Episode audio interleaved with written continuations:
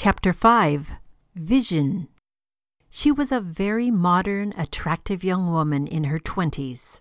While in bed with her lover, her husband came home unexpectedly, thrashed the adulterer soundly, and threw him out. Meanwhile, the young woman called the police and, when they arrived, demanded that they arrest her husband. Why? Because she said he had violated her privacy and her rights.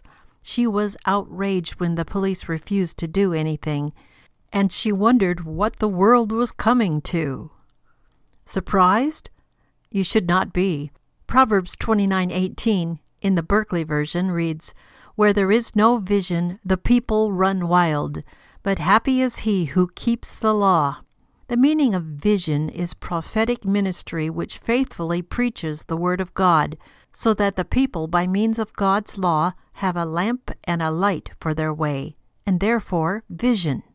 That vision is now gone with countless people, and like this young adulteress, their ideas of rights are governed by sin rather than the law of God.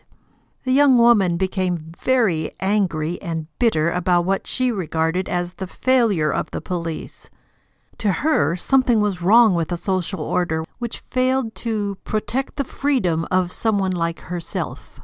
The social order was repressive and hostile to freedom, she felt.